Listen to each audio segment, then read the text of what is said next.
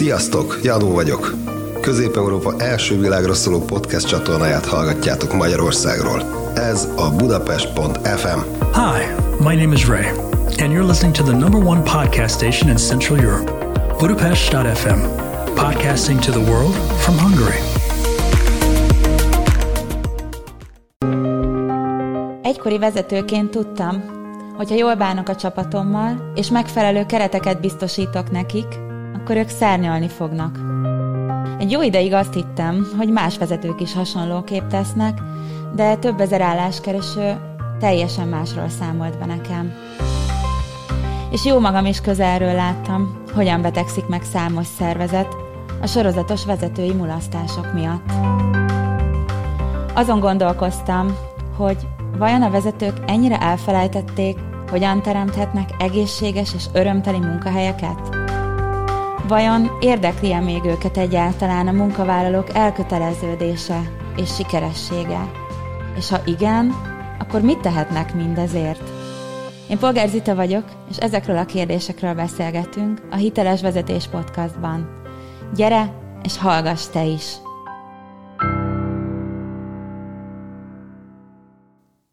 Sziasztok! Szeretettel üdvözöllek benneteket a Hiteles Vezetés Podcast következő adásában, és hát ma egy interjút fogunk tartani a vendégem évtizedeken át foglalkozott a szervezetek világával, nem csak vezetőként, hanem mint bejegyzett vezetési tanácsadó, egyetemi tanár, tanszékvezető, tudományos rektor helyettes, és hát még számtalan címet tudnék mondani, úgy, mint például az EMSZ Nemzetközi Munkaügyi Szervezet volt szakértője, az Sziget Kft. ügyvezető társtulajdonosa, több külföldi egyetem vendégelőadója, és hát a megjelent publikációinak a száma az 120 felett van, számos könyvet is beleértve, köztük például a Munka, Család, Egyensúly címűt, és hát azt kell, hogy mondjam, hogy személyes kötődésem is van ehhez a vendéghez, mert volt szerencsém ahhoz, hogy tőle tanulhattam még hozzá a vezetést, ami, ami számomra egy óriási és meghatározó élmény volt, úgyhogy szeretettel üdvözlöm dr. Ternovszki Ferenc tanárurat itt a stúdióban, és hát ugye önnél írtam a szakdolgozatomat, és a legutóbbi megtiszteltetés pedig az volt, hogy ön elolvasta a könyvemet is, és hát most nagyon köszönöm, hogy itt üdvözölhetem a stúdióban, mert tényleg ez nekem egy óriási élmény, úgyhogy Én is üdvözlöm Öröm. a kedves nézőket, hallgatókat. Kicsit zavarba vagyok, egy pillanatra ennyit hallok magamról, de hadd kezdjem a végén. Ugye a végén össze szokták foglalni, hogy milyen, hogy sikerült. Nekem már ez, hogy itt ülök, az itával szembe ülök, ez már önmagában a siker, hiszen egy tanár számára az, hogy egy hallgatója, hallgatójára olyan befolyást tud gyakorolni, hogy mondhatnám, hogy némi kis részem van ebbe, hogy ilyen pályát választott, ilyen sikert ért el, egy ilyen könyvet megírt, aminek az a cím, hogy szárnyalni csak másokat emelve lehet. Én mondtam Zitának, hogy igazából a jelmondatom lehetett volna. Helyettem írva, mert egész életemben vezet, gyakorló vezetőként és vezetéstudományt oktatóként is ez volt a hitvallásom, hogy a vezetés embermunka. Csak úgy lehet valaki jó vezető, hogyha az emberre, a munkatársaira fókuszál, motivált, elégedett emberekkel szárnyalni lehet, és velük lehet igazán szárnyalni. Szerencsére nekem volt az életemben módon ezt megtapasztalni vezetőként, mert megadatott, hogy olyan munkatársakkal dolgoztam együtt, akik mondhatom, hogy szárnyaltak, ami óriási siker Igen. volt. Mind a mai napig, évtizedekre visszamenőleg a régi kollégáim jó viszonyban vagyunk, és soha nem főnök beosztottként közlekedtünk egymással. Soha nem mondtam egy munkatársamnak se azt, hogy beosztottam, hm. beosztott. Ami nem nagy dolog, de munkatársnak. Hívtam őket, volt egy kiváló kollégám, aki egyébként nagyon jó dolgozott, aki nehezen lehetett leszoktatni arról, hogy ne hívjon főnöknek. Aha, aha. Mi jött, hogy főnök, így főnök. Igen, ez sokszor így benne van a nyelvünkben Igen, is, nem? Hogy a, a hierarchiában ő a főnök. Mondtam neki, hogy Lasszikám, mondom, van nekem rendes nevem, mondjad már így. Igen, főnök. Nem mondott, reménytelen pasas vagy. Úgyhogy letettem róla. De hogy visszakanyarul, visszamegyek az elejére, mert mondtam, hogy a végére is nekem már ez, hogy itt ülök, és büszke lehetek, és egy ilyen hallgató volt, ez már önmagában Köszönöm, tanár úr. öröm. Hozzátehetném, hogy nem Zita az egyetlen, még Így van. sorolhatnám az IBM-nek a személyzeti igazgatóját is, akit Barabás Erikának hívtak. Igen.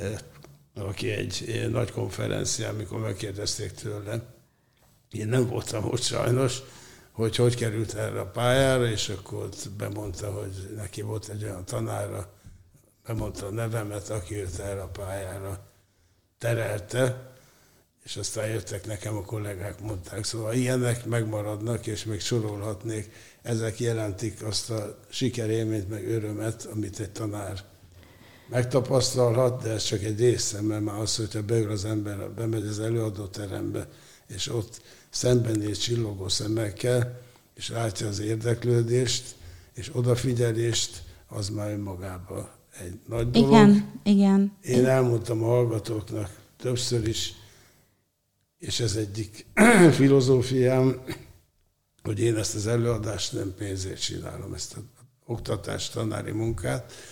Nem tudom megmondani, hogy mennyi a fizetésem, tényleg nem tudtam, hogy a, uh-huh.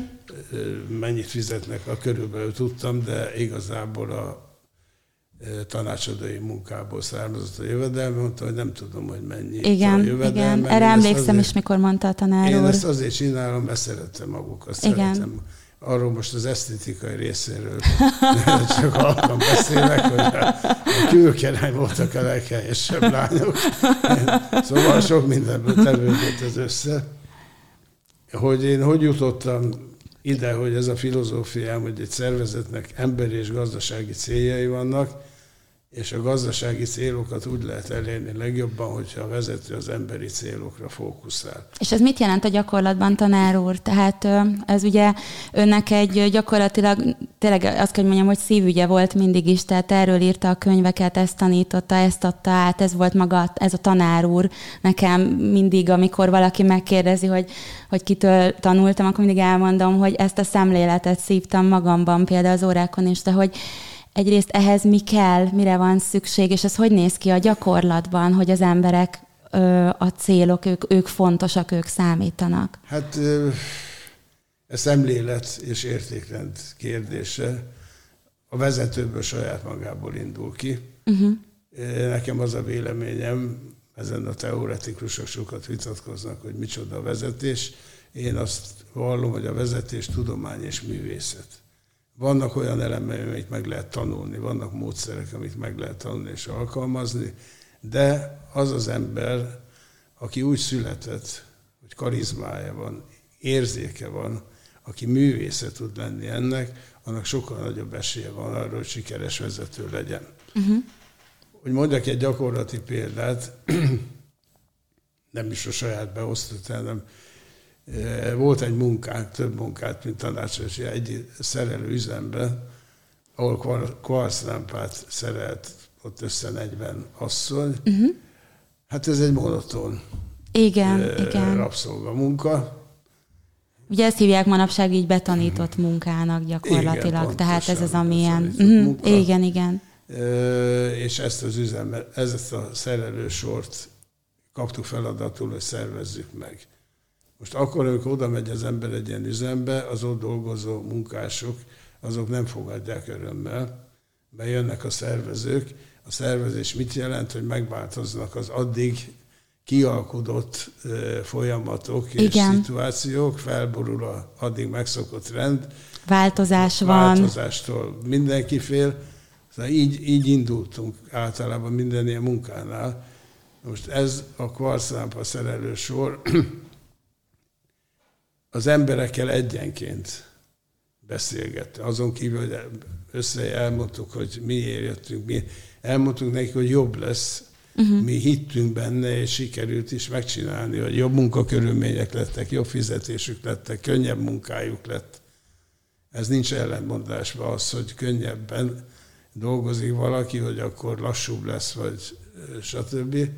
Na, hogy a végéhez érjek, ez egy hosszú munka volt, 10-12 kollégámmal dolgoztunk uh-huh. rajta, hetekig mozdulatelemzés és munkatanulmányozással, és ez a, ez a Medicor nevű cég volt, egyébként ennek olyan vezetői voltak, akik vállalták ennek a konfliktusait, a költségeit, stb.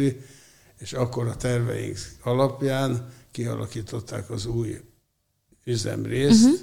új berendezésekkel, ergonomiára megfelelő székekkel, eszközökkel, stb. A mi kollégáink, az ergonomusok, eh, ők pedig meg minden egyes dolgozót csináltak képességvizsgálatokat. Aha, aha. És adtak nekünk egy térképet, hogy melyik dolgozó melyik munkához alkalmas leginkább. És mennyire fontos ez, amikor az eh, alkalmasságot és mérik? Akkor oda mentünk egy hajnali reggel, fél hatkor, ott ültek az asszonyok egy mhm. terembe, vasvilla szemekkel néztek ránk, és akkor mondtuk, hogy elmondtuk, hogy mi, és akkor most menjünk el, nézzék meg az új üzemet, ami hát egy meglepetés volt számukra, és három napot kaptak, hogy szabadon beülhettek bármelyik munkahelyre, próbálják ki, hogy melyik tetszik nekik, melyik nem. És a végén 99%-ra azt választották önként, amit nekünk a munkapszichológusok, ergonomosok előre odaadtak, hogy mi lesz, ami már egy siker volt, és ez olyan sikeres munka volt. Egyébként az akkori elnöki tanács elnöke meglátogatta a gyárat, és megnézték ezt a szerelősort, de nekem nem ez volt a siker, hanem az, amikor visszamentünk három hónap múlva, megnézni, nehogy visszaromoljon. Uh-huh stb., akkor ezek a lányok, mert fiatal lányok dolgoztak, elmentek a szünetbe, mert volt neki pihenőidejük, amit szintén mi írtunk elő, elmentek a pihenő idejükbe, mi addig ott maradtunk az üzembe, öten voltunk, és akkor jöttek vissza, és hoztak nekünk lángost. Hm. Ez, Ez volt az elismerés. élmény volt, hogy hoztak nekünk lángost, és hát meghívtak, hogy, hogy délután lesz egy kézilabda meccsük, hogy jöjjünk el. Uh-huh. Ennél több Igen. nem kell, és hát hála Istennek több ilyen. És ez, ez olyan kollégák kellettek, akik szárnyalni akartak, és elfogadták az embert. Én jó magam egyébként, mióta megszülettem, vezető akartam lenni. Tényleg? Ez honnan, honnan tudja az ember, hogy vezető? Honnan tudta a tanár úr? Ez hogy nyilvánult hát meg a... Úgy nyilván, eleve onnan kezdődött, hogy a, én az ambíciót és az önbizalmat az anyateljes szívtam magam. Nagyon jó. Az apám is és az anyám is, mindegyik külön-külön nagyon okos, ambiciózus uh-huh. ember volt. Azt a jelszót tanultam meg hamar, hogy mindent lehet, csak akarni kell. Uh-huh és ez végig jött az életem nehéz pillanatain, mindent lehet csak akarni Azért kell. ez egy óriási támogató erő lehet, legyen, hogy ez... Legyen önbizalmad, Igen. legyen önbizalmad, ne ijedj meg semmitől. De hát a körülöttem a családban is vezetők voltak, uh-huh. de úgy, hogy én vezető legyek, ez az óvodában kezdődött. Érdekesség, hogy később csináltunk ilyen vizsgálatokat, elmentünk mi az óvodások közé, és néztük, hogy melyik gyerekből lesz vezető. Meg lehet állapítani a középső csoportos óvodásoknál. Ha két Igen. napot ott tölt az ember, akkor látja, hogy melyik gyerekre figyelnek jobban oda. Köré gyűlnek. Igen, melyik gyerek találja ki, hogy most mit játszunk. Aha, hallgatnak a szavára. Én voltam, már az általános iskolában voltam, amikor a vörös ördögök vezére voltam. Az osztályban voltak fekete ördögök is. Uh-huh. De a óvodában én úgy gondolom, nem, nem tudatos ez egy óvodás gyereknél, csak hát nekem voltak ötleteim, rosszak és jók is és én vittem bele rosszba uh-huh. más gyerekeket, az egyik legjobb barátom mai napig egyébként, a legjobb barátaim közül, akik nem sokan vannak, 56-an, kettő-három olyan van, akikkel az óvodába ismerkedtünk meg. Hm. Na most, hogy jó meg rossz gyerek, a egyik legjobb barátommal, ha nem a legjobbal, egy alvás, délutáni alvás volt, hogy az oviban mindig alvás van. Nyár volt, fölszinten volt az ovikor, kertje volt, mi nem aludtunk, és kiment az óvónéni valamiért, és akkor mondtam Imi barátomnak, hogy na, itt az idő, most vagy soha kivasztunk az ablakon, és elmentünk a homokozába. Ennyi, a vezető már akkor is nagyon elő akar törni, és meg akarta mondani, hogy akkor mit kell csinálni másképp, ugye? És hát ez az iskolai, a fiúk között, mm-hmm. a lányok között nehezebb felfedezni. Mm-hmm. A fiúk között Igen. van ökölharc, agresszivitás, a többi ott jobban meg lehet látni. Hát én részt vettem ezekbe a szeretett tanáraim, azok többször megszittak. Az osztályfőnökünk, Keszei Pista bácsi, 8, 7 évig volt osztályfőnök, lecsapta a kucsmáját, hogy öt évet elveszel az életemből. öt évet elveszel az életemből, de egy áldott, kiváló pedagógusok vettek körül, akik tanítottak arra, nem arra, hogy vezető legyek, hanem egyáltalán arra, hogy az emberekkel való kapcsolat, az, hogy a viselkedés, az értékrend, hogy mi az, hogy becsület, mi az, hogy kitartás, mi az, hogy hű vagyok önmagamhoz. És ezekre a fontos értékekre tanítottak engem már az általános iskolában, nevesítetném őket tanárok, akiknek mindig is állás vagyok. Aztán elkerültem Panohalmára a gimnáziumba, ahol az osztályfőnökünk két hét után azt mondta, hogy most már az osztályfőnöki óra, az benne van a óra rendben, de nem mm-hmm. osztályfőnöki órát tartunk, hanem úgynevezett csendes órát. És ez mit jelentett? Hogy hát csendes? mi is kérdeztük, 14 éves fiú. Az azt jelenti, hogy az óra egyik felébe ültök a helyeteken, nem szabad beszélgetni, Igen. és gondolkodtok saját magatokról, meg hmm. a világról a második felére hozott be egy csomó pszichológiai könyvet, ezt ki lehetett menni, elvenni és olvasni. Tehát igazából kvázi önreflexióra, vagy önismeretre? Önismeret. Igen, itt kezdődött. Itt kezdődött. Az önismeret. Uh-huh. Mi persze 14 éves fiúk, mire gondolkodunk, hogy gondolkodunk fél óráig, hát mire gondolunk 14 éves korunkban. Jót röhögtünk, de két-három hét, egy hónap után rájöttünk a az ízére, és ott kezdődött nálam is ez a folyamat, mondom többeknél, hogy ki is vagyok én, milyen tulajdonságaim vannak.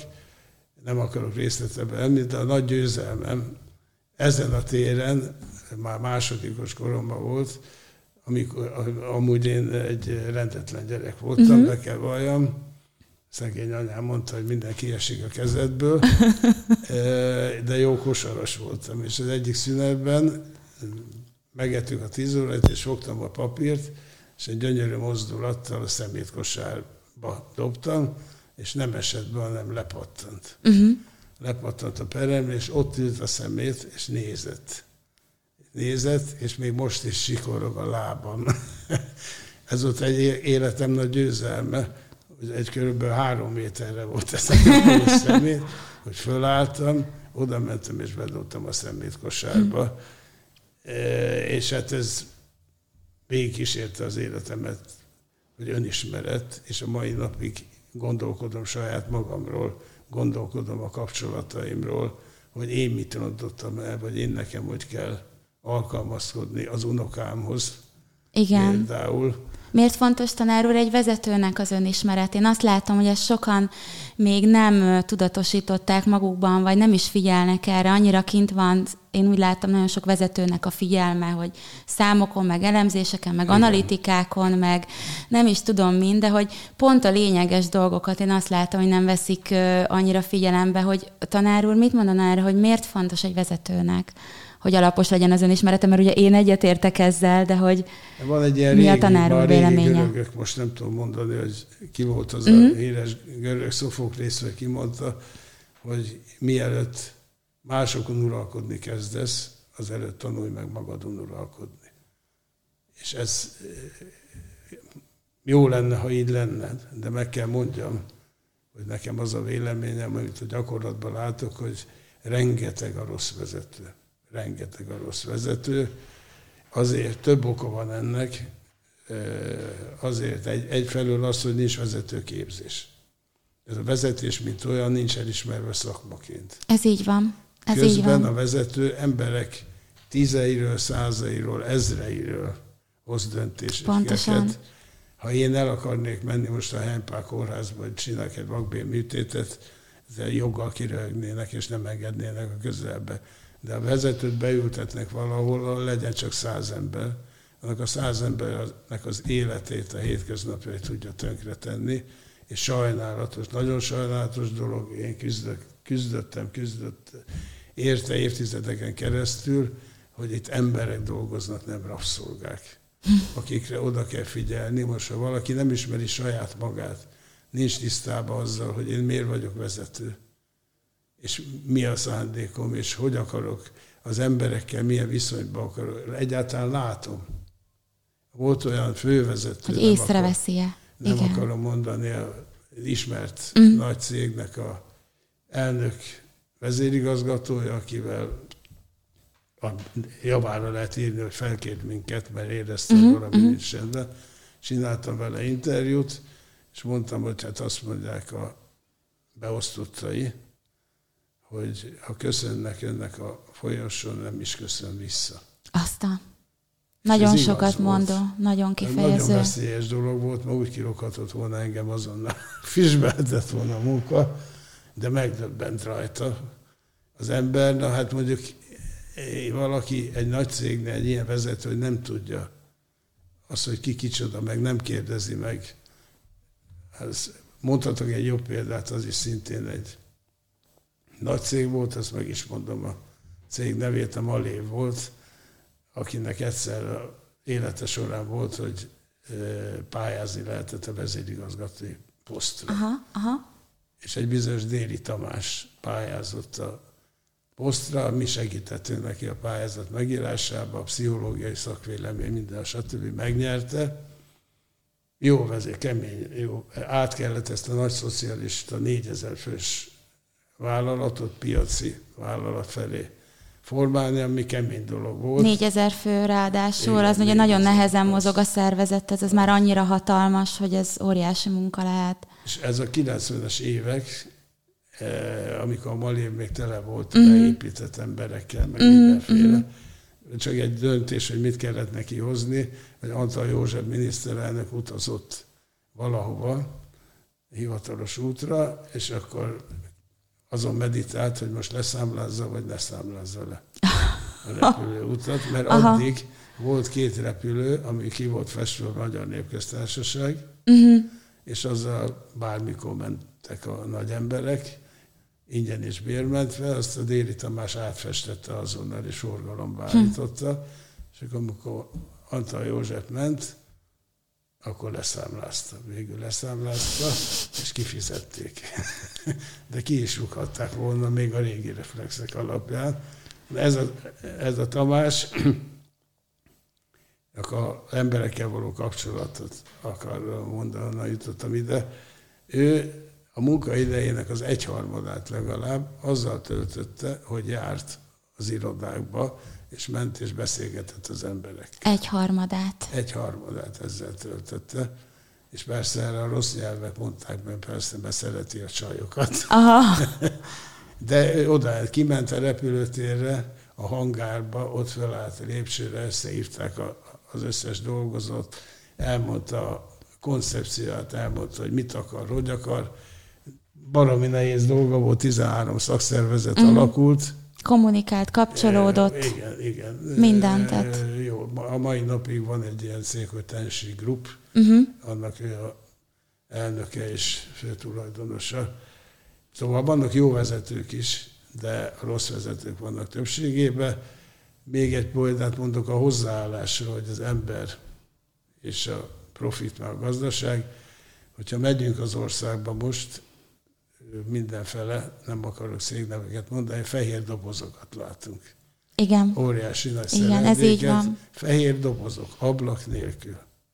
Most én szoktam mondani neki, hogy menjenek el a Könyves Kálmán körút, és és a kőbányai sarkán, ott van a gaz Mávagnak a 1800 nem hányba épült üzemépülete, aminek ilyen fűrészfogas uh-huh. teteje van, ahol mind a fény, a természetes fény jön be.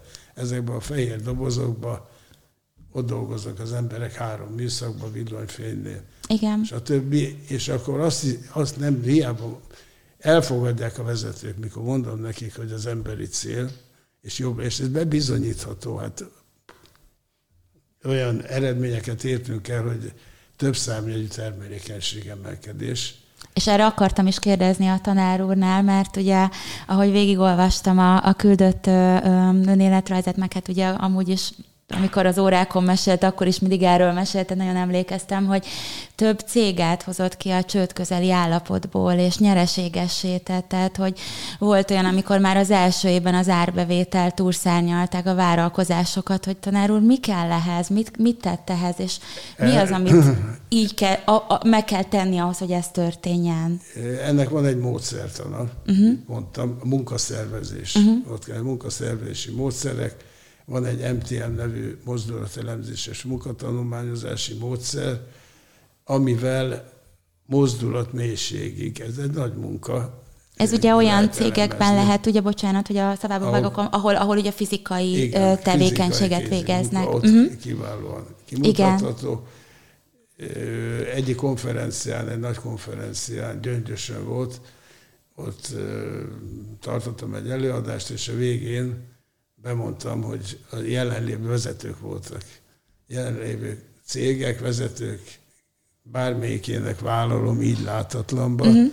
hogyha minket megbíz, mi minimum 5%-kal emeljük a termelékenységet. Ez az 5% ez hú, ilyen este a TV híradóba bekerültem vele. Nagyon jó mondat volt, mert jöttem, jöttem. Uh-huh. És ennek kapcsán megbízott bennünket a mikroelektronikai vállalat, amelyik az amerikai Fairchild technológiával a mikrocsipeket csinálta itt a Mátrába, ahol azt mondta a főmérnök, hogyha 5%-kal megemeljük, akkor ő megeszi a kalapját. Nem a kalapot mondta, más mondat, nem mondott. Most ezen a helyen ez egy nehéz munka. Most nem megyek még megint, hogy a mm. dolgozókkal elfogadtatni hogy mi ott vagyunk, és nézzük. Ez is mennyire őket. fontos, bocsánat, amit a tanár úr mond, csak annyira szeretnék megállni, mert látom, hogy nem az, hogy a dolgozónak el kell fogadnia. El Tehát amíg csak rányomják, és, és ráteszik a vállára, és ő ezt nem akarja befogadni, úgy nem lehet. A dolgozónak örülni kell neki. Örülni, örülni kell, kell. Örülni kell neki. És meg el lehet ezt érni ennél a bizonyos Fairchild-nál, pedig egy amerikai technológia volt, 45%-kal emelkedett a termelékenység. De mondok olyan példát is, ahol jó szándékú vezetés, megcsináltuk, jó volt, megkapták a dolgozók a beállítható székeket. Mm. De nem tanította, nem mutatta meg nekik senki. Oda megyek, Hogyan kell használni? látom, hogy a, itt ül lenne a mhm. földszinten, mm. mondom, hát ezt megfogja a kart, akkor oda így bele, nem, a művezető már nem mutatta meg nekik, hogy ezt hogy kell csinálni. És itt jön be az emberi tényező, hogyha a vezető nem veszi a fáradtságot, ugye, hogy elérje, hogy a dolgozó elfogadja, sőt, örüljön neki, amit a tanár úr mond, meg még meg is tanítsa átadja, akkor ugye megint ez az emberi tényező hiányossága. Tehát a módszer is csak módszer addig, amíg addig. nincs valaki, aki ezt végigviszi. Igen, és odáig el kell jutni, hogy hozzák a lángost. hogy hozzák a lángost. Szerintem ez egy, egy nagyon jó mondat. De ugyanakkor azzal is számolni kell, hogy nem mindig hoz ez eredményt, vagy hozott számomra, meg mm. a munkatársaim számára eredményt, ugyanis több olyan munkánk volt, ami hát a szocializmus idején, ami belett tiltva. Mm. Mondok egy példát, egyik kedves munkám volt, hogy Tatabánya város szemét eltávolítási rendszerét szerveztük meg, én akkor gazdaságmatematikával foglalkoztam még leginkább, és ez egy óriási, én bevállaltam. Aha, aha. Be, bevállaltam a munkát, kedves igazgató volt, ez hiszem, tíz emberen volt, mentünk két hétig, a kukáskocsin álltunk, mondom, az anyám látna, hogy ő nem lesz a fiába. Fölhajtottuk mindenkit a tetejét, belenéztünk, fölírtuk, hogy mennyi szemét van benne, stb. És akkor összegyűjtünk minden adatot, ott ültem velük, az adatokkal, hárma, akkor már vezető voltam, uh-huh. 20 valány évesen, kinevezett vezető, hárma voltunk a csoportban, és ültem és csináltam egy, ez egy lineáris programozási dolog, egy mátrixot uh-huh. kell összeállítani, egy útvonal tervezés. És rájöttem, hogy nem fér ki a, az asztal, 10 méteres papírra Aztán. se fér ki, úgyhogy ezt így nem lehet megcsinálni. Hát ez megdöbbentő pillanat volt, hogy akkor most mit csinálok. Na hát akkor mentem tanácsot kérni, ez is egy fontos dolog, hogy az ember tudjon tanácsot kérni, és kitől kérjen tanácsot két felkiáltó jellel most a végén megint, amit a tanár úr mondott. Igen. Hát végül a Matematikai Intézetben megtaláltam Bot Péter, nem azonos a uh-huh. Bot Péter Bot Péter nevű matematikus, aki az egyetemen tanította nekünk a lineáris programozást, és mondtam neki, hogy itt állok egy ilyen problémával, nem mondta, hogy ő nem ér rá meg. Én mondom, hogy hát fizetnénk érte uh-huh. x ezer forintot, hogyha beszállni és segíteni, már nem érdekli őt. Egy matematikus volt, ilyen, aha, aha, aha. nem érdekli őt a pénz. De mondom, hát az a problémám legalább, csak annyit hadd mondjak el, és akkor mondtam neki, hogy hát a, így úgy amúgy, hallgatott, fölállt az asztaltól, nagyhajú ember volt, ott volt egy tábla, kréta, fölállt, és elkezdett írni a táblára. Na mondom, most akkor már úgy néz ki, hogy csinálva. Igen, jó. igen, ha már az érdeklődés megvan, és akkor ez már egy jó irány. Bevállalta, sikerült megcsinálni, e, óriási eredményt hozott, uh-huh. nem kellett új kukát, szóval a gazdaság is, meg e, munkaerő téren is eredmény hozott. Egy kaland volt, mert ezekkel a kukásokkal éltünk együtt két hétig, az iszákossal mindenféle volt, e, elkészült a munka, közben a Bot Péter a Matematikai Intézetben leadta a nemzetközi e, keresést, hogy ilyen, ilyen feladatot hol oldottak uh-huh, meg. Értem. Már kész volt, már megvoltunk, amikor megjött, hogy New Yorkba csinálták, és hasonló módszerrel, mint mi, de még a világon máshol nem. És mi lett a vége? Én nagyon örültem, mondom, hát akkor végig lehet menni Győr, Sopron, Budapest, stb. módszer megvan, uh-huh. hogy belett írtva a dolog.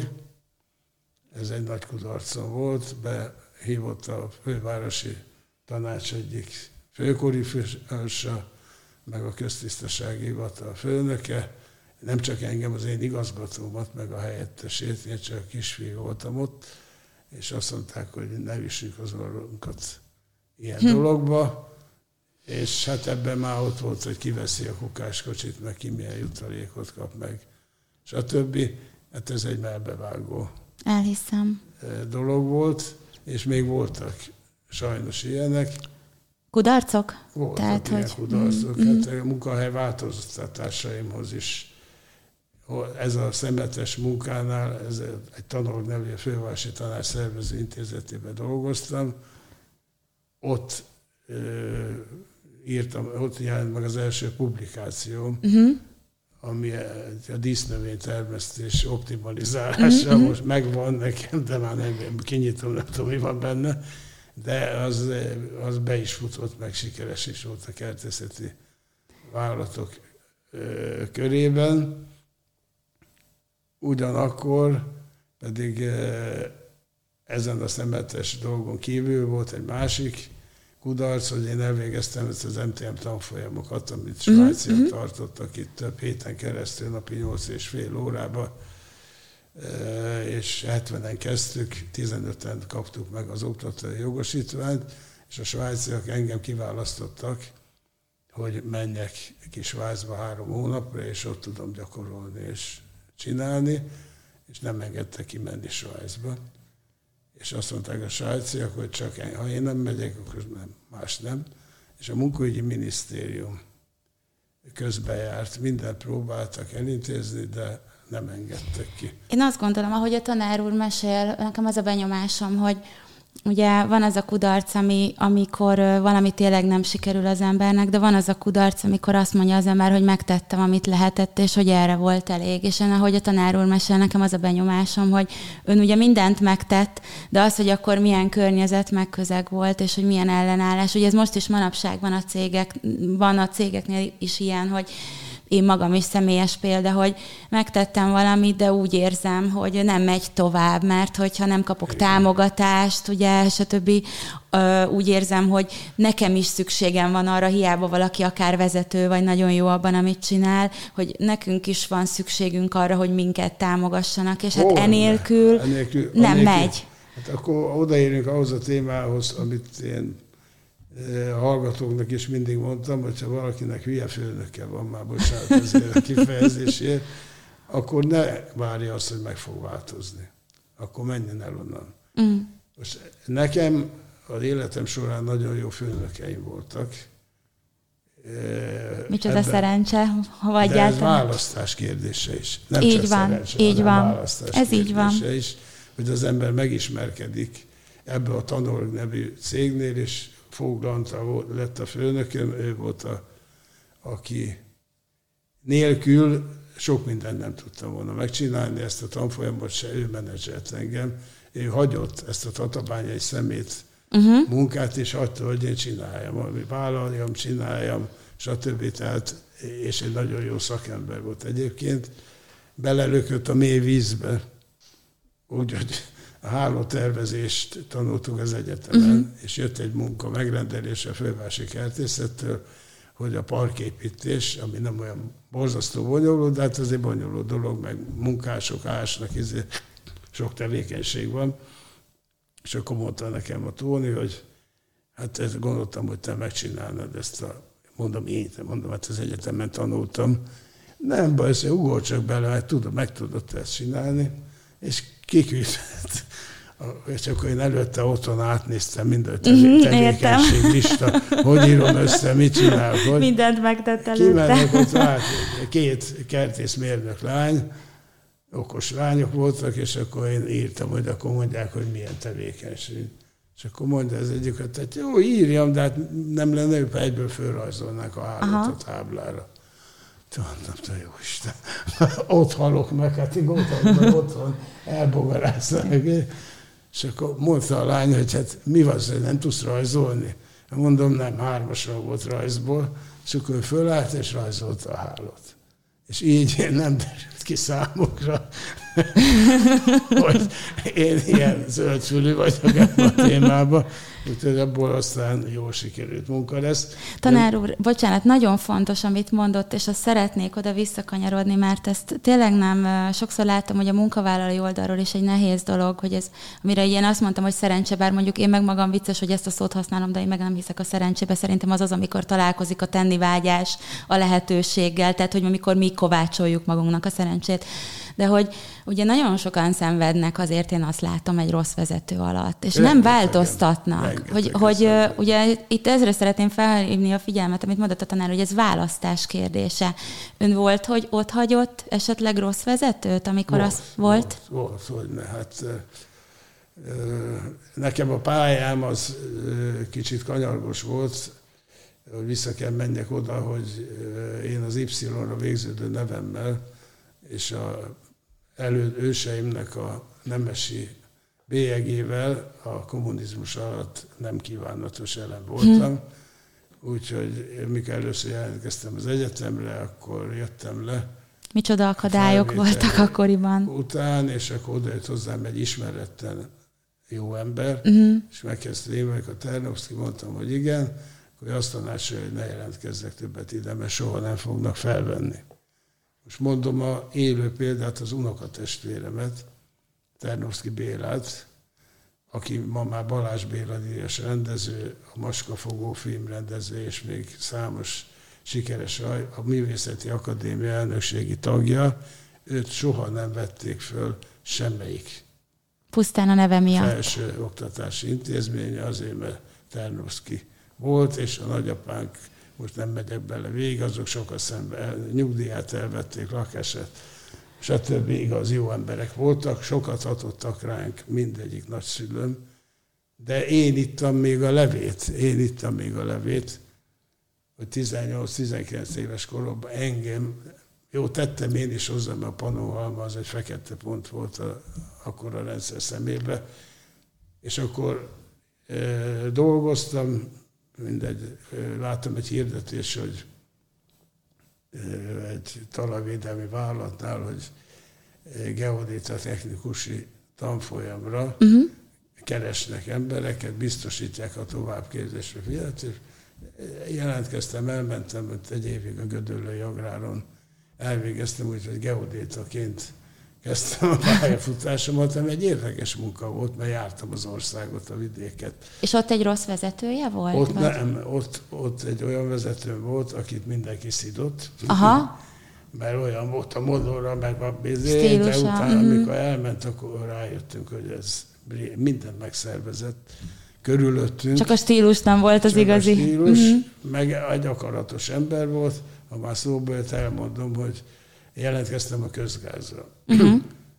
ott, ott mondták régi panolmi diákok, hogy be, be lehet ma oda jutni. A Bújtor István, a színész, uh-huh. a piaristás volt, ő is bejutott meg. Szóval itt mondtak neveket, hogy jelentkeztem a közgázra, mert hogy a matek történelem volt egyébként is a kedvenc uh-huh. tárgyam, és akkor azt mondta ez a Lajos nevű főnököm, hogy nem írják alá, nem támogatja a cég. Ennyi, nem támogatták. A műszakira megyek, uh-huh. azt így, hát értető volt, hogy a geodétál menjek a műszakira, és akkor nem írta alá, uh-huh. akkor én beadtam nappalira, mert oda nem kellett ilyen vállalati. Tanár úr tényleg mindig a, azt az elvet érvényesítette az életében, hogy mindent lehet csak akarni kell. Hát, Tehát, hogyha nem volt az az út, akkor működőképessé tette a másikat. Na ez a szemlélet egyébként nagyon sok emberből hiányzik. Na és ez, még ezt mondjam ezt a Lajost, hogy amikor ki, én mentem első évben, decemberben lettek volna, ki kellett volna adni a tanulmányi szabadságot, uh-huh. mert az járt.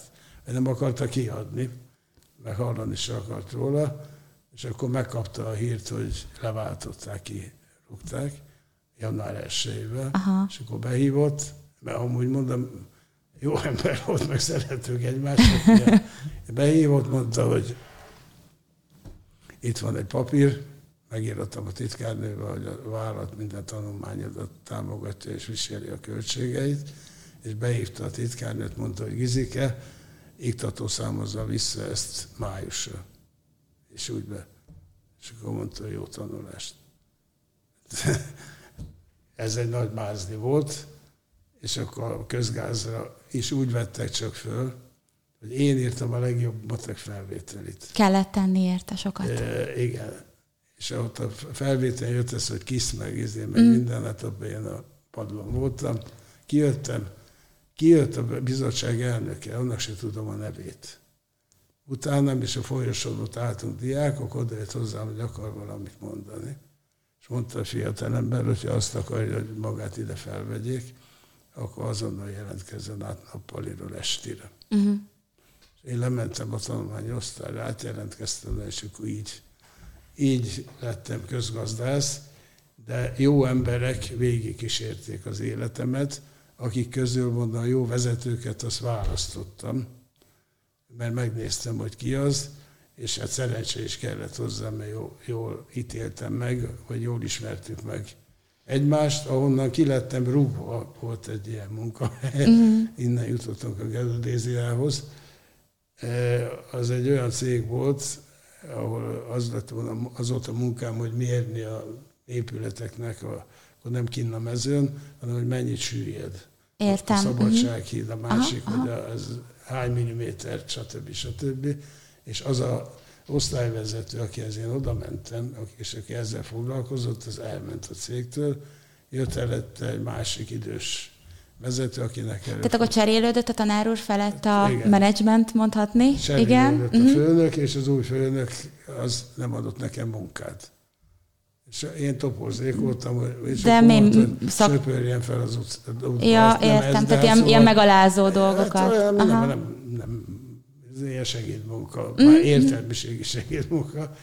Én mondtam, hogy a munka adónak kötelesség a szakképzettségnek megfelelő munkával ellátni a dolgozót, úgyhogy hát voltak konfliktusaim a bácsival, és akkor egyik szombaton, vagy szombaton volt munka, a feleségemnek petefészek gyulladása lett, be kellett vinni a kórházba, és én ben voltam a kórházba. Betelefonáltam a titkárnőnek, hogy írjon ki nekem szabadságot. Hétfőn bementem, az öreg fogadott, hogy igazolatlan voltam távol, meg stb. stb. ki vagyok rúgva. És akkor a munkaügyes mondta, hogy hát ne hagyjam magam mindent, de nekem már akkor azzal annyira tele volt a hócipőm az emberrel is, meg azzal nem csinálok semmit. Mm. És akkor fogta magát a tanár úr, és elengedte. Mm. És keresik egy igen, és ez a döntés is meg kell, hogy szülessen az emberben. Tehát, hogyha érzi, hogy nem jó munkanélkül. A szocializmusban hirdették, hogy nincs munkanélkül, én egy hónapig a, becsü, a becsületét voltam. viszont nem adta el, és ez egy nagyon fontos nem. dolog, hogy nem hasonlott meg. Tanár úr, még van körülbelül egy negyed óránk, és nekem nagyon szintén egy ilyen szívügyem. Egyrészt az, hogy a, ahogy a tanár úr, mint ember él, hogy mennyire fontos ugye a család. Tehát én a tanár úrnál a szakdolgozatomat is ugye abból írtam, hogy a kettős karriert választó nők munkaerőpiaci Igen. helyzete, és a kettős karrier alatt ugye azt értettük, hogy anyaság és a hivatás, de hogy nekem a tanár úrról nem csak a vezetés jut eszembe, hanem a család, mint érték, és azt akartam megkérdezni, hogy ugye a könyve, ami a Munkacsalád Egyensúly címet visel, amit 2015-ben adott ki, meg lehet egyáltalán találni az egyensúlyt a munka és a család között, meg, és, hogy, meg, és hogyan? Meg lehet találni. Hát én megint visszakanyarolok oda, bár még nem mondtam, de a címről szárnyalni csak másokat emelve lehet, ezt kiegészíteni azzal, hogy szeretet szeretet. Szeretni kell a munkatársakat is, mint Köszönöm, vezető. tanár úr. Meg, és a szeretet a számomra mindenek fölött van, és hát nehéz róla beszélni. Igen. Van három gyönyörű okos gyermekem, több nyelven beszélnek, van három gyönyörű kis unokám, akivel tegnap végigjátszottam a délutánt, és nagyon örült neki mindenféle gyermeteg játék. Hát hogy ne. Rendkívül bonyolult játékokat, de hát azt a szeretetet, amit az ember, és most még nem is a saját család, visszamegyek az édesanyámra, visszamegyek a szüleimre, amit kaptam tőlük, úgy, én úgy vélem most ennyi idős koromban, hogy kb. 5 éves koromig megkaptam a 70%-át a szüleimtől annak, amiket nem kimondott szavak, hanem praktikus dolgok is, de ami szeretet, melegség, önbizalom, támogatás. támogatás. Mondok egy kis, gyorsan mondok egy kis példát az apámról, aki egy nagyon okos ember volt. Mentünk egyszer az utcán, és jött szembe egy csinos asszony, és az apám köszönt neki, hogy kezét csókolom, a nő mosolygott, visszaköszönt, és akkor mondta, hogy ki volt ez, még sose láttam. Mondta az apám, én se.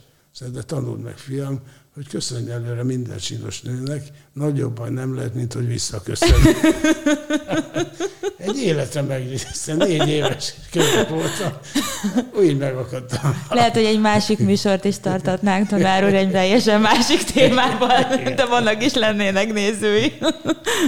Szóval nekem a család mindent. A munka is nagyon fontos, amit még mesélhetnék a különböző Igen. munka sikereimről, a jók vezetőkről, e, de hát a család a másik dolog, vagy az első dolog. Nem érdemes. Én nekem sikerült egyensúlyt teremteni.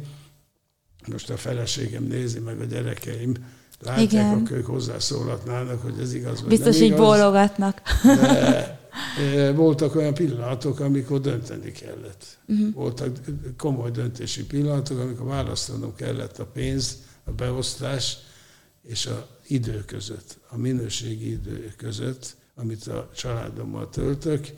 Lehettem volna államtitkár egyszer, volt egy mesés ajánlatom uh-huh. egy amerikai széktől, óriási fizetéssel, jó beosztással, tudományos igazgató helyettesnek palotában meseszerű dolog a 90-es évek elején. Hezitáltam rajta, És akkor este hétkor fölhívtam a céget, és fölvették a telefont. És ez volt a döntő, amiért nemet mondtam. Mert nekünk az hm. volt a szokás, hogy este hatkor, ha esik, ha fújja, akármi van, este hatkor együtt vacsoráztunk. Más a külföldön voltam meg egyéb, de a normál menetben ez volt este hatkor. Ezt... Én soha nem vállaltam olyan munkát, ami éjszakáig tart. Előfordult, amikor vidéken kiszállása üzemben, mit tudom én, volt, hogy reggel hattól, másnap reggel hatig dolgoztunk, de alapból az volt, hogy én igyekeztem a gyerekeimmel a lehető legtöbbet együtt lenni.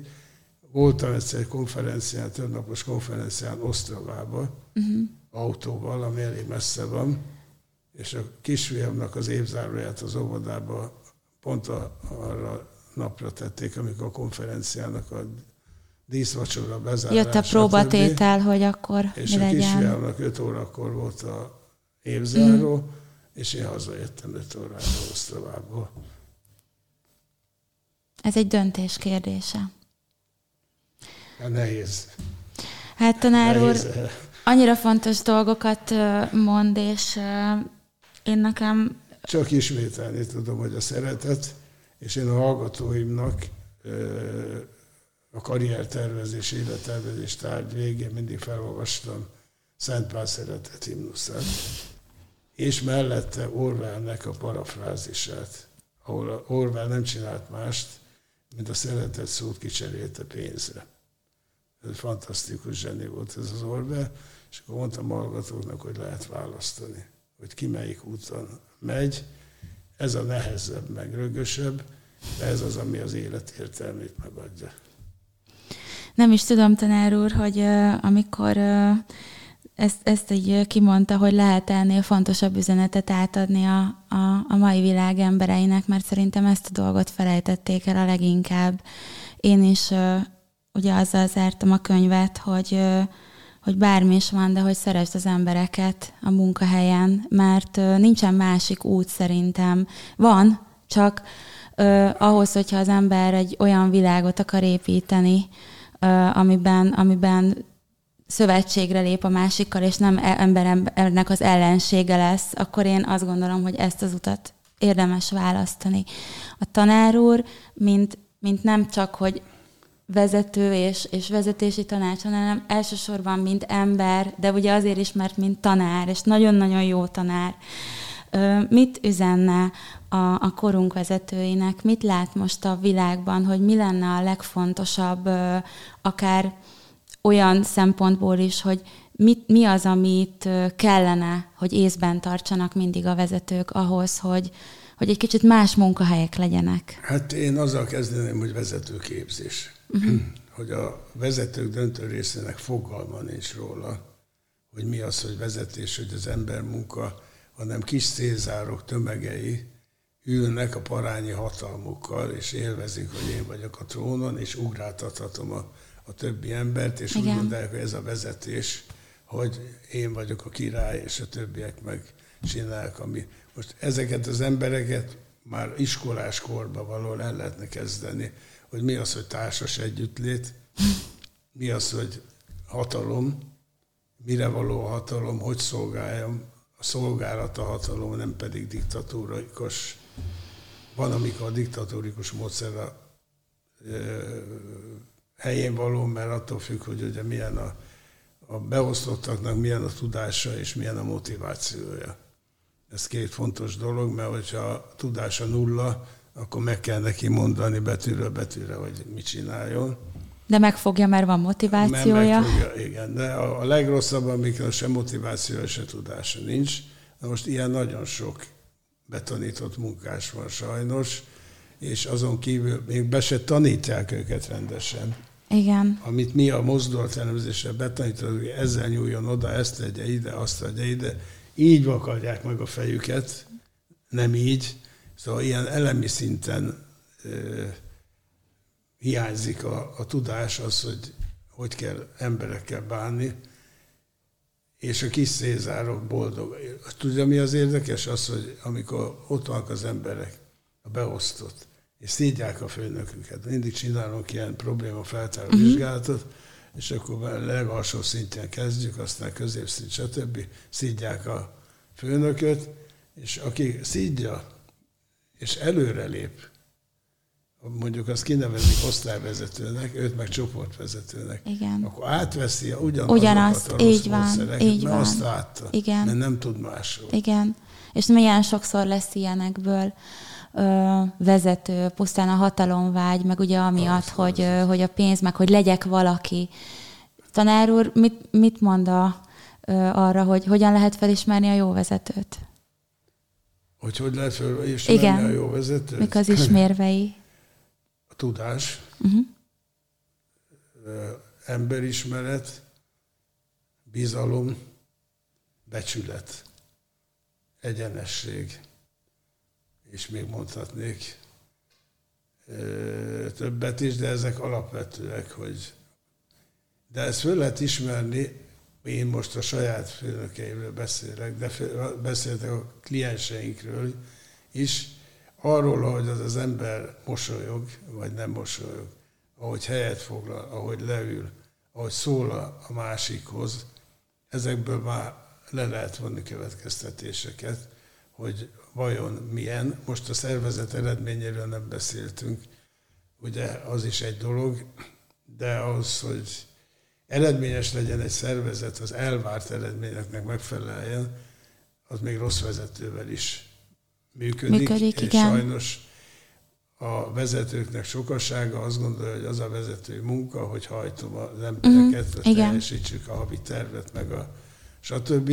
Holott ezt rá lehetne, a delegálás szót mondanám, hogy rá lehetne bízni másra. Tehát, hogy egy osztályvezetőnek kellene legyenek jó csoportvezetői, és akkor ő a tervezéssel tudna foglalkozni, leadna ezeket a, a feladatokat, és tudna foglalkozni az emberekkel. Igen. És hogy egy megnyilván egy egészségesebb vállalatot lehetne úgy kialakítani, hogy az emberek ott jól is érzik magukat, és nem a félelem miatt dolgoznak, hanem Hát, azért, mert, mert ezt, mondjuk...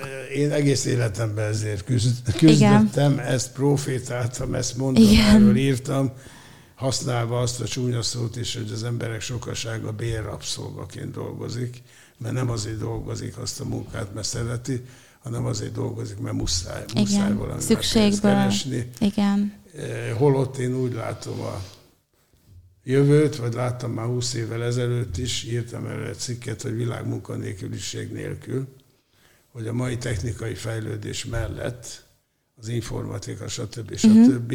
egyre több emberi munka válik feleslegessé. Igen. Most ezzel két irányba lehet elmenni. Az egyik, hogy a több szabadidővel kezdjenek az emberek valamit, ebbe segítek nekik. A minőségi idő. Igen. A másik az pedig, ami most azért tart, hogy munkanélküliség, eh, el nem ismertség, és a többi, és a többi.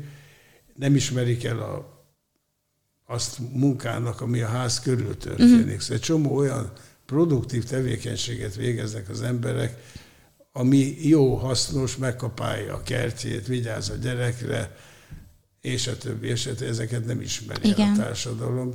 Ezek csak úgy vannak, csak a bérmunka. Ez a fogalom egyébként, eh, hogy munka, ez valamikor, és más, vannak olyan társadalmak, ahol nem azonosul a bérmunkával. Meg hát ö, van ugye a hivatás is, tehát nagyon más, amikor valaki hivatást végez, és hát. nem, nem munkát, és nem bérmunkát. Még annyit hadd mondjak példaképpen, hogy volt szerencsém Jemenbe tölteni munkaügyi szakértőként. Uh-huh. Hát az egy csoda világ volt. A munkáról jut eszembe, hogy náluk a bérmunka az szinte ismeretlen fogalom. Nem, ilyen szegény országban sose jártam, de nem láttam ennyi boldog ember sehol, mint ott. És ezeknek van tényleg, ahogy a mesében, hogy leesik a banán a fáról, ott nem volt üveg az ablakon. De megvan Nincs mégis hogy mindenük. lopnak. Uh-huh. Nem, ezek érted, ne, nem értettem egy darabig, hogy, hogy milyen uh-huh. Paradoxon ez az egész, hogy, uh-huh. hogy hogy van, és akkor mondta nekem az egyik főosztályvezető a munkahogyi minisztériumban, aki Londonban járt öt évig egyetemre, mondta, hogy öt évig éltem Londonban, de ez kevés volt arra, hogy megértsem a fehér ember mentalitását. Én meg én a fejére mondottam magam, majd elmondom, Alibaba, hát mi, mire gondolsz, hogy mit nem értesz? Mondta, hát mi, mi a fej? Azt mondja, a fehér ember már erőszakra ébred. Uh-huh. A csengő, a vekker, Igen, a, izé, nem a nyomás. Akkor, nem akkor ébred föl, amikor fölébred, nem akkor kell fel, amikor fölébred, hanem amikor muszáj. Akkor bemegy a munkahelyre, dolgozik a gyárba, este hatra hazaér, eszik, teletemi a hasát, nézi a tévét, utána megy aludni, és ez így. És erre így, vagyunk berendezkedve. Így megy, és mondom, miért? Hát nálatok mi a helyzetet nálunk? Az első az a szabadidő, a nyugalom, ott a munka törvénykönyvébe képzel el, úgy van szabályozva, hogy a munkába járás időtartama, az beszámít a munkaidőbe. Az Értem. Én tolma, nem mindegy. Az én tolmácsom nem az 30 kilométerre lakott, és három óráig tartott, még beért a, mm. a munkahelyére, és ő ment el legelőször. Értem. Na, és eh, hát és ez ugye értékrendi szegény kérdés. ország, szegény, náluk egész más. Igen, a, mert máshogy döntöttek. Fekete csador, ilyen csak mm. a mhm. szemük van kint, és akkor ott is tapogatóztam. Erre nem, nem jut már időnk, hogy a kultúráról beszélünk, a kultúrák szervezeti Majd legközelebb. kultúra, többi, de mondtam, és egyik üzletben láttam ilyen női bikinit. És mondom a sofőrnek, hogy te minek árulnak ilyet mindenki csadorba? Ja, hát nálunk nem úgy van, azt mondja nálunk, hogyha kimegy az utcára az asszony, akkor függöny, amikor hazajön, akkor leveszi és fölveszi a bikinit. Otthon öltözködik, nem úgy, mint nálatok Európában. Hazamegy, fölveszi a macit, igen, hát ez sem mindegy. Tanár úr, volt itt közben egy komment, azt gondoltam felolvasom még, mert az úgy szólt, hogy egy, egy nagyon kedves vezető barátom küldte, hogy nem is gondolta volna, hogy ebben a beszélgetésben még ilyen nagyszerű gyereknevelési tippeket is fogok kapni, úgyhogy, úgyhogy így tolmácsoltam az üzenetét, meg küldtem mosolyjál el itt a kommentben, és ugye most véget ért a, a műsoridőnk, de nagyon szeretném ennek megköszönni, mert végtelenül hálás vagyok, és nagyon megtisztelő, hogy én elfogadta. Köszönöm, hát én köszönöm nagyon igazán. Élmény volt, azzal fejezem, hogy kezdtem, élmény volt, egy volt hallgató, látni a sikerét, látni a könyvét, és látni azt a hatást, eh, amit van egy kis részem. Nagyon, nagyon sok része van, és nagyon hálás vagyok a tanár úrnak azért is, hogy eljött, és a hatásért, amit kaptam, meg minden szeretetteljes tanításért, úgyhogy köszönöm, köszönöm szépen, szépen a beszélgetést. Köszönöm.